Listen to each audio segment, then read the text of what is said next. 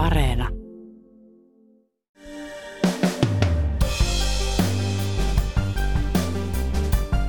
Venäjän rahavarat maailmalla on jäädytetty ja pakotteiden vuoksi Venäjän keskuspankin valtavat kultavarannotkaan eivät käy kaupaksi. Kuitenkin Vladimir Putinilla riittää rahaa sotimiseen niin kauan kuin Eurooppa ostaa kaasua ja öljyä Venäjältä. Pakotteet purevat, mutta riittääkö se? Tänään on perjantai 18. maaliskuuta. Kuuntelet Ylen uutispodcastia ja minä olen Heikki Valkama.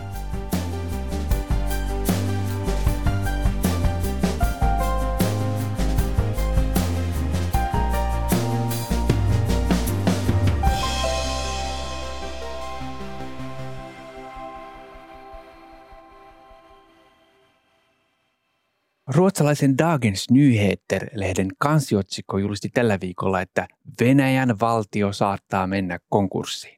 Kyse oli siitä, että Venäjän dollariperusteisia valtionlainojen korkoja erääntyi. Onko se mahdollista, että valtio menee konkurssiin? Kyllähän se teknisesti on mahdollista. Jos jättää maksamatta ottamansa lainat, niin, niin kyllä teknisesti ottaen silloin, silloin velallinen on – voidaan julistaa maksukyvyttömäksi. Ja sitähän se kansankielellä tarkoittaa, että on konkurssissa. Suomen Pankin vanhempi neuvonantaja Laura Solanko on joutunut viime aikoina selittämään asioita juurta jaksain. Hänen osaamisensa ytimessä ovat Venäjän pankkijärjestelmä, Venäjän energiatalous ja Venäjän talouden kehitys ja talouspolitiikka. Niin ne laidat. Venäjä on pystynyt tiettävästi maksamaan yli 100 miljoonan euron korkonsa kansainvälisille sijoittajille. Jos maksua ei olisi kuulunut... Venäjä kertoi torstaina maksaneensa korot ja vältti siis konkurssin. Mutta miten Venäjän taloudella menee? Kun Venäjä hyökkäsi Ukrainaan, länsimaat asettivat Venäjälle pakotteita. Laura Solanko, mitkä niistä ovat oikein tepsineet? Jos nyt ylipäätään ajatellaan, että näiden toimien niin kuin yleinen tarkoitus on, on havahduttaa Venäjän taloudellinen eliitti siihen, että nyt niin kuin tapahtuu sellaisia asioita, joita muu maailma ei hyväksy.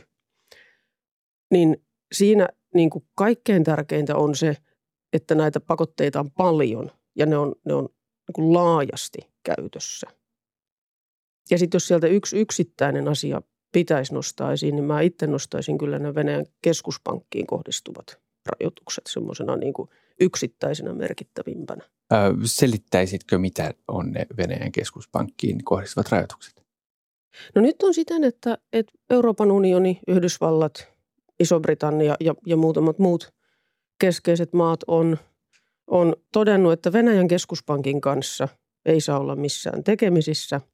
Se tarkoittaa hyvin konkreettisesti sitä, että Venäjän keskuspankki ei voi myydä omistamiaan velkakirjoja vielä konkreettisemmin Venäjän keskuspankki ei voi käyttää omistamansa valuuttavarantoa. Ja tämä on niin kuin ihan semmoinen, semmoinen tota valtava pommi sille koko taloudelle. Siis Venäjän keskuspankki on kerännyt valuuttavarantoa, kuten mikä tahansa keskuspankki maailmassa tekisi.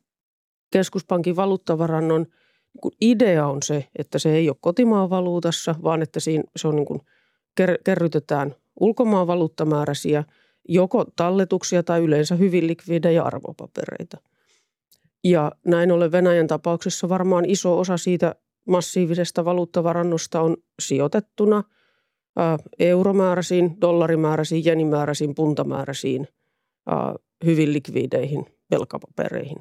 Ja idea on se, että keskuspankki voisi nopeasti myydä ne velkakirjat, saada saada sitten valuuttatuloja ja niitä, valu, niitä valuuttatuloja voitaisiin käyttää sitten vaikkapa ruplan, ruplan kurssin tukemiseen.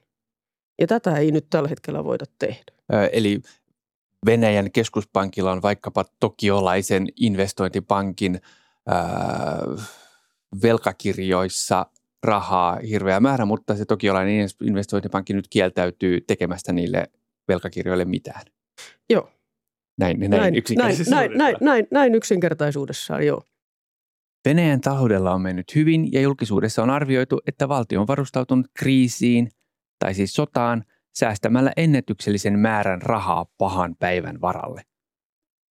Talouspolitiikka ja finanssipolitiikka ovat olleet kurinalaista toisin kuin vaikkapa isoja lainoja ottavassa Suomessa. valtion budjetit on ollut pääsääntöisesti tasapainoisia ja pikemminkin ylijäämäisiä kuin alijäämäisiä. Ja sitten niitä ylijäämiä on rahastoitu, on niin kuin pidetty talous sellaisessa kunnossa, niin kuin julkinen talous sellaisessa kunnossa, että ei olla riippuvaisia lainanotosta. Tällä tavalla toimien myöskin niin kuin Venäjän valtiolle kerty sitten tämä, tämä niin kuin rahasto, johon näitä ylijäämiä on rahastoitu. Nyt se, se tota, tämä kansallisen hyvinvoinnin rahastolle kävi nyt, se meni saman pesuveden mukana kuin Venäjän valuuttavarantokin. Eli siitäkin suurin osa on nyt sijoitettu sellaisiin arvopapereihin, joita Venäjän valtio ei voi realisoida. Mikä, mikä on kansallisen hyvinvoinnin rahasto? Kuulostaa, kuulostaa jos, jos Suomessa, niin kuulostaisi joltain niin kuin Kelan rahastolta, mutta se ei varmaan ole sellaista. Se ei ole sellaista. Se on se, se, on se että kun Venäjällä ää, valtion budjetti on ollut ylijäämäinen kovin monena vuonna ja sitten ne ylijäämät on rahastoitu. Ja sen rahaston nimi nyt sattuu olemaan kansallisen hyvinvoinnin rahasto. Se on, se on oma storinsa, miksi näin on. Mutta se on, se on parkkipaikka, johon on säilytty valtion ylijäämiä. Venäjän valtiovarainministeri Anton Siluanov sanoi sunnuntaina, että maan valuuttavaranto on 640 miljardia dollaria, eikä Venäjä pysty puolta siitä käyttämään.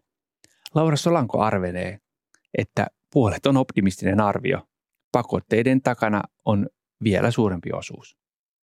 Venäjän valuuttavarannon koostumuksesta julkaistaan tilastoja semmoisen reilun puolen vuoden viiveellä. Ja me tiedetään, että viime vuoden kesällä noin 20 prosenttia siitä varannosta oli kultaa, siis fyysisiä kultaharkkoja, jotka varmaankin suurelta osin sijaitsee Venäjällä. Et sinänsä niitä Niitä toki Venäjä, Venäjän keskuspankki edelleen voi myydä, jos löytyy sellainen ostaja, joka haluaa ostaa Venäjän keskuspankilta. No se ostaja ei voi olla ö, mikään pakotteita asettaneista länsimaista samanlaisista toimijoista. Ja sitten sit jos ö, puhutaan sellaisista summista, että kyse olisi siitä, että kuka haluaisi ostaa – viidellä miljardilla dollarilla kurtaharkkoja. Ei, ei sellaisia, sellaisia kultakauppiaita maailmassa nyt ihan niin kuin viljalti eikä joka nurkan takana ole, että, että ei, se, ei se helppoa ole semmoisen kultavarannon realisoiminen. Mä haluaisin tietää, että missä se kulta on. Konkreettisesti, onko jossain harkkoja jossakin niin kuin moskovalaisen ison bunkerin pohjalla vai miten, mitä? Se, se on asia, jota mikään keskuspankki ei kerro koskaan. Entä miss... Suomen Pankki? Ei, se, se on, sitä, sitä, sitä, sitä keskuspankit ei ihan ilmeisistä turvallisuussyistä, sitä ei koskaan kerrota, kerrota missä, missä ne on, ei edes sitä, että missä maassa ne on. No onko Venäjän taloudelle merkitys sillä, että Pepsi-Cola lähtee pois, McDonald's lähtee pois, ää, Lada keskeyttää tuotannon, koska se on Renault omistamassa eikä sinne enää, enää niin kuin liiku ää, komponentit autoihin. Mitä merkitys tämmöisillä pakotteilla on? Kyllä niillä, kyllä niillä yhteensä on valtavan iso merkitys. Ja näähän on, näähän on kaikki semmoisia pakotteita, tai ei kaikki, mutta suuri osa näistähän on semmoisia niin vapaaehtoisia toimia. Että länsimaiset firmat vaan katsoo, että kaikki, mikä liittyy Venäjään, on nyt muuttunut niin myrkylliseksi, että sieltä on, on parempi niin kuin vaikka kirjata ne tappiot taseeseen ja tulla pois. Koska, koska asiakkaat katsoo, että, että se, ei on, se on niin kuin moraalisesti tuomittavaa toimintaa. Ja, ja kyllähän kaikki nämä yhteensä, se, että Venäjältä vetäytyy satoja ja satoja länsimaisia yrityksiä. Kysehän on sitten niin loppupelissä kuitenkin jo kymmenistä tuhansista, ehkä sadoista tuhansista työpaikoista, jotka, jotka häviää, häviää. Ja samalla häviää paljon ö, tietotaitoa, semmoista yhteistyötä, tiedonvaihtoa. Ja, ja ehkä ylipäätään päätään on niin paljon puhuttu siitä, että Venäjän talous on, on tai Venäjällä on, on niin kuin valmisteltu taloutta pakotteita varten. Puhutaan tuonnin korvaamisesta ja, ja Venäjä, Venäjän viranomaiset usein haluaa tuoda esille sitä, että eihän me enää olla riippuvaisia. Musta se vaan osoittaa sen niin fundamentaalin väärinkäsityksen siitä, miten Venäjän talous toimii. Venäjän talous, talous ja ne niin yksittäiset yritykset on ihan samalla tavalla riippuvaisia puolivalmisteista, komponenteista, suunnittelusta, so- softasta, uusista ideoista, joita saadaan ulkomailta kuin, niin kuin minkä tahansa muun maan yritykset. Ei, ei niin kuin, siinä, on, siinä on joku semmoinen kummallinen, kummallinen kuvitelma, että Venäjän talous olisi niin kuin, että voitaisiin panna semmoinen iso juustokupu sen talouden päälle ja kuvitella, kuvitella että toimitaan, toimitaan ihan täysin, täysin autarkkisesti. Ei, ei Venäjän talous ole sellainen. Eli Venäjän johto luulee näin, että näin pystyisi tekemään? Vaikea sanoa, mitä, mitä hän nyt tarkkaan ottaen kuvittelee, mutta ainakin niistä julkisista ulostuloista henkii tämmöinen kuvitelma.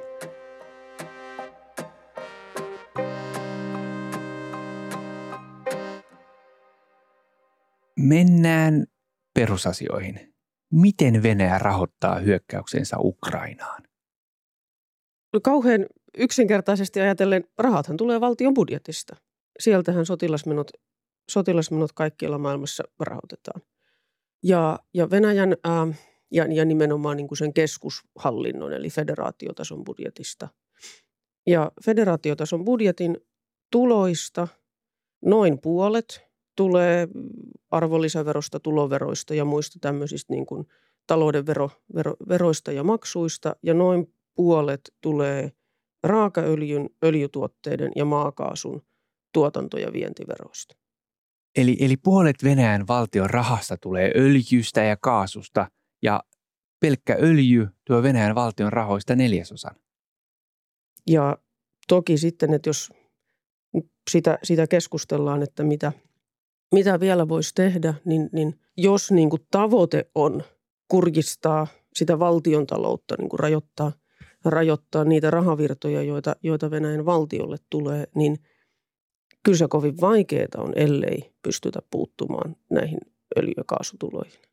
Kuka sitä kaasua ja öljyä ostaa ja rahoittaa Venäjän sotaa?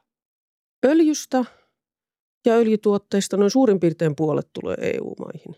Ja, ja maakaasusta sitten, sitten huomattavasti paljon isompi osa. Että kyllä, kyllä EU-maiden asiakkailla on tosi iso merkitys tässä. Eli onko oikeastaan niin, että – että EU toisella kädellä sanktioja toisella kädellä rahoittaa koko ajan tätä sodankäyntiä ostamalla kaasua ja öljyä entiseen malliin. Mä en ihan haluaisi asetella, asetella sanojani tuolla lailla, että, että niin kuin ajatellaan, että lähtötila, missä miss me oltiin kolme viikkoa sitten, niin siihen verrattunahan nyt on niin kuin tehty jo valtavan paljon asioita ja, ja niin kuin myös paljon sellaisia asioita, jotka vaikuttaa kyllä sitten, sitten myös, myös valtion verotuloihin. Mutta tosiasia on, että, että me ollaan riippuvaisia Venäjän toimittamista hiilivedyistä ja ellei, ellei sitä riippuvuutta merkittävästi muuteta, niin kyllähän Venäjän valtion kanssa näillä öljyn hinnoilla tällä ruplan kurssilla on ylijäämäinen tälläkin hetkellä. Eli mikään sanktio ei merkitse, jos niin kauan kuin tai jotain merkitsee, mutta, mutta Venäjällä on varaa käydä sotaa niin kauan kuin me ostamme öljyä ja kaasua. Haluaisin sanoa vähän toisella, toisella tavalla se, että mihin, mihin on, nimittäin tämä mihin on varaa on kauhean mielenkiintoinen kysymys. Ja, ja mun mielestä se, että mihin on varaa, niin sehän on aina enemmän kotimainen poliittinen päätös. Kyllähän äärimmäisen köyhälläkin maalla on varaa käydä sotaa, jos vaan päätetään, että jätetään muut asiat hoitamatta sen takia lienee valitettavasti siten, että ei niin kuin mikään tämmöinen talouspakotetoimi ei akuutisti muuta tilannetta sotakentällä. Silloin kun aseet puhuu, niin päätöksiä tehdään ihan toisenlaisella pelikentällä. Musta tässä on vähän sama, sama kuin kun yhtä lailla kysytään, että onko meillä varaa näihin pakotteisiin. Kyllä meillä on varaa. Se vaan ehkä tarkoittaa sitä, että jostain muusta täytyy hieman luopua.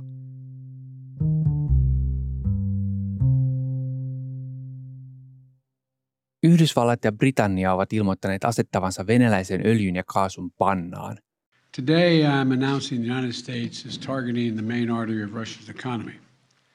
We're banning all imports of Russian oil and gas and energy. That means Russian oil will no longer be acceptable. Toki amerikkalaiset eivät ole ollut koskaan koukussa venäläiseen energiaan ja Euroopassa, joka on riippuvainen Venäjällä tuotetusta energiasta, ei näy suunnitelmia siitä, että, että pantaisi jotenkin öljyä tai kaasua pannaan. Venäjän sodan vastustaja voisi vajota epätoivoon.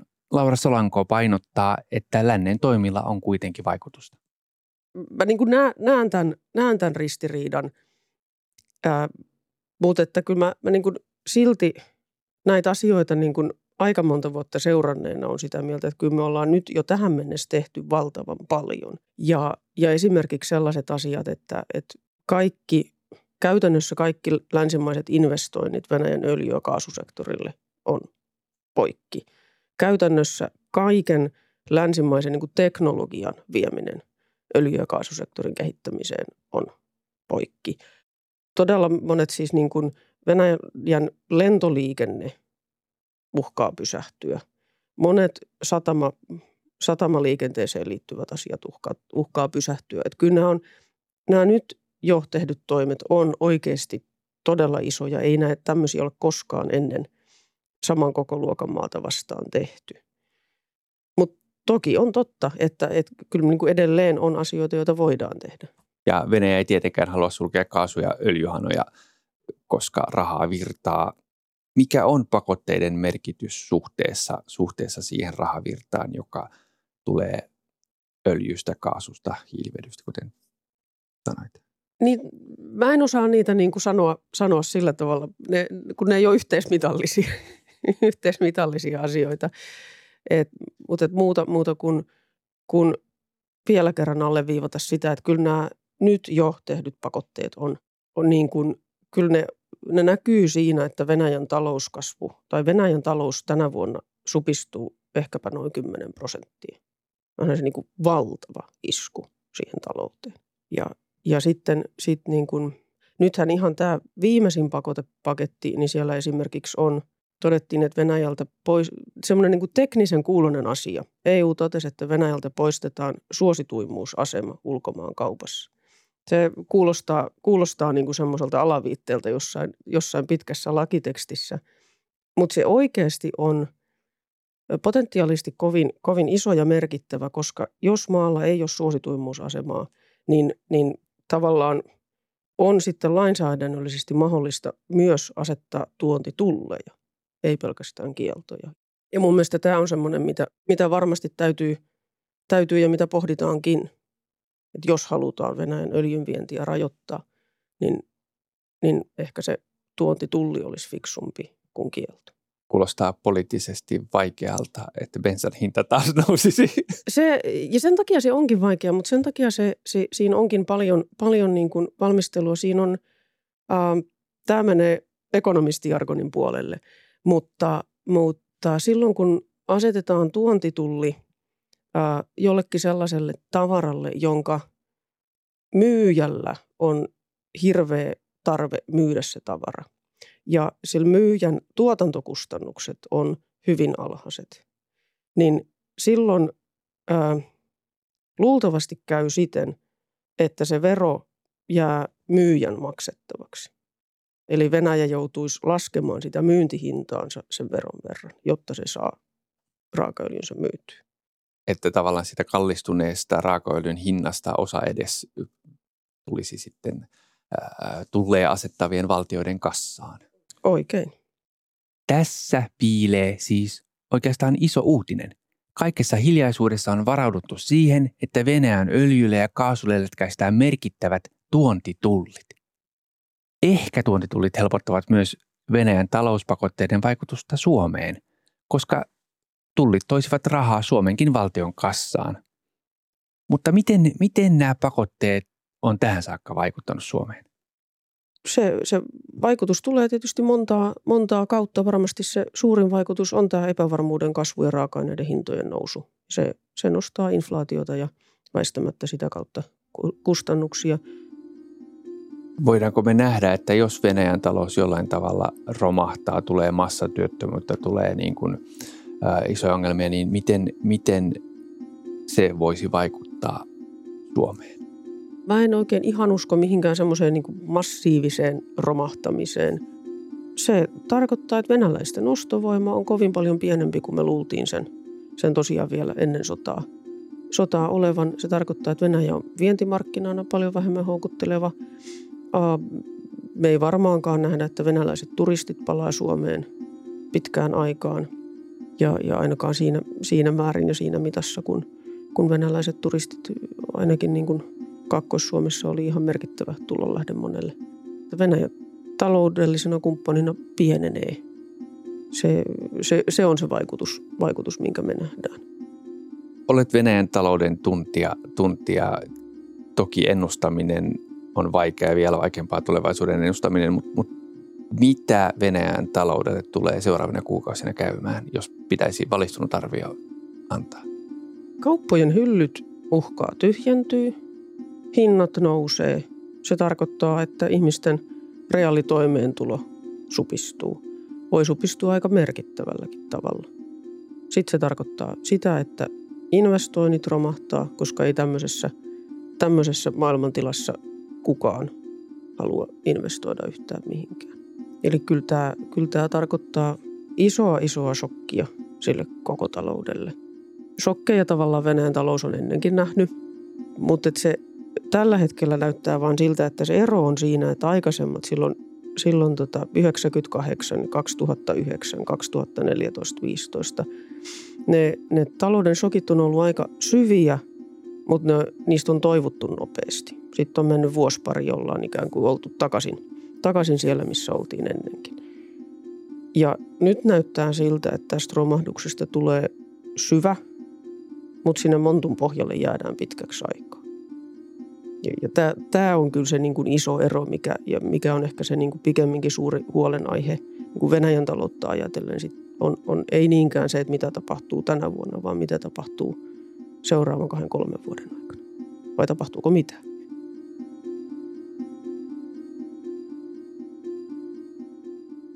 Tiistaina 15. maaliskuuta julkaistussa jaksossa oli vanha uutisklippi, joka kertoi brittioikeuden päättäneen Pinochetin luovutuksesta Espanjaan.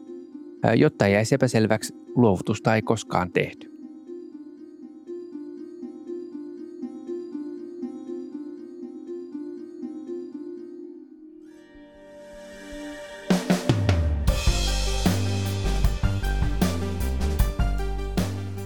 Kiitos kun kuuntelit Ylen uutispodcastia. Ylen uutispodcast ilmestyy joka arkipäivä kello 16 Yle Areenassa. Sieltä löytyvät myös edelliset jaksot ja muista lisätä meidät suosikiksi painamalla sydäntä. Palautetta voi laittaa sähköpostilla uutispodcast at yle.fi ja löydät mut somesta at Heikki Valkoma. Tämän jakson äänistä ja leikkauksista vastasi Sami Lidfors. Uutispodcastista me syvennymme siihen, mikä on tärkeää juuri nyt. Kuulemiin.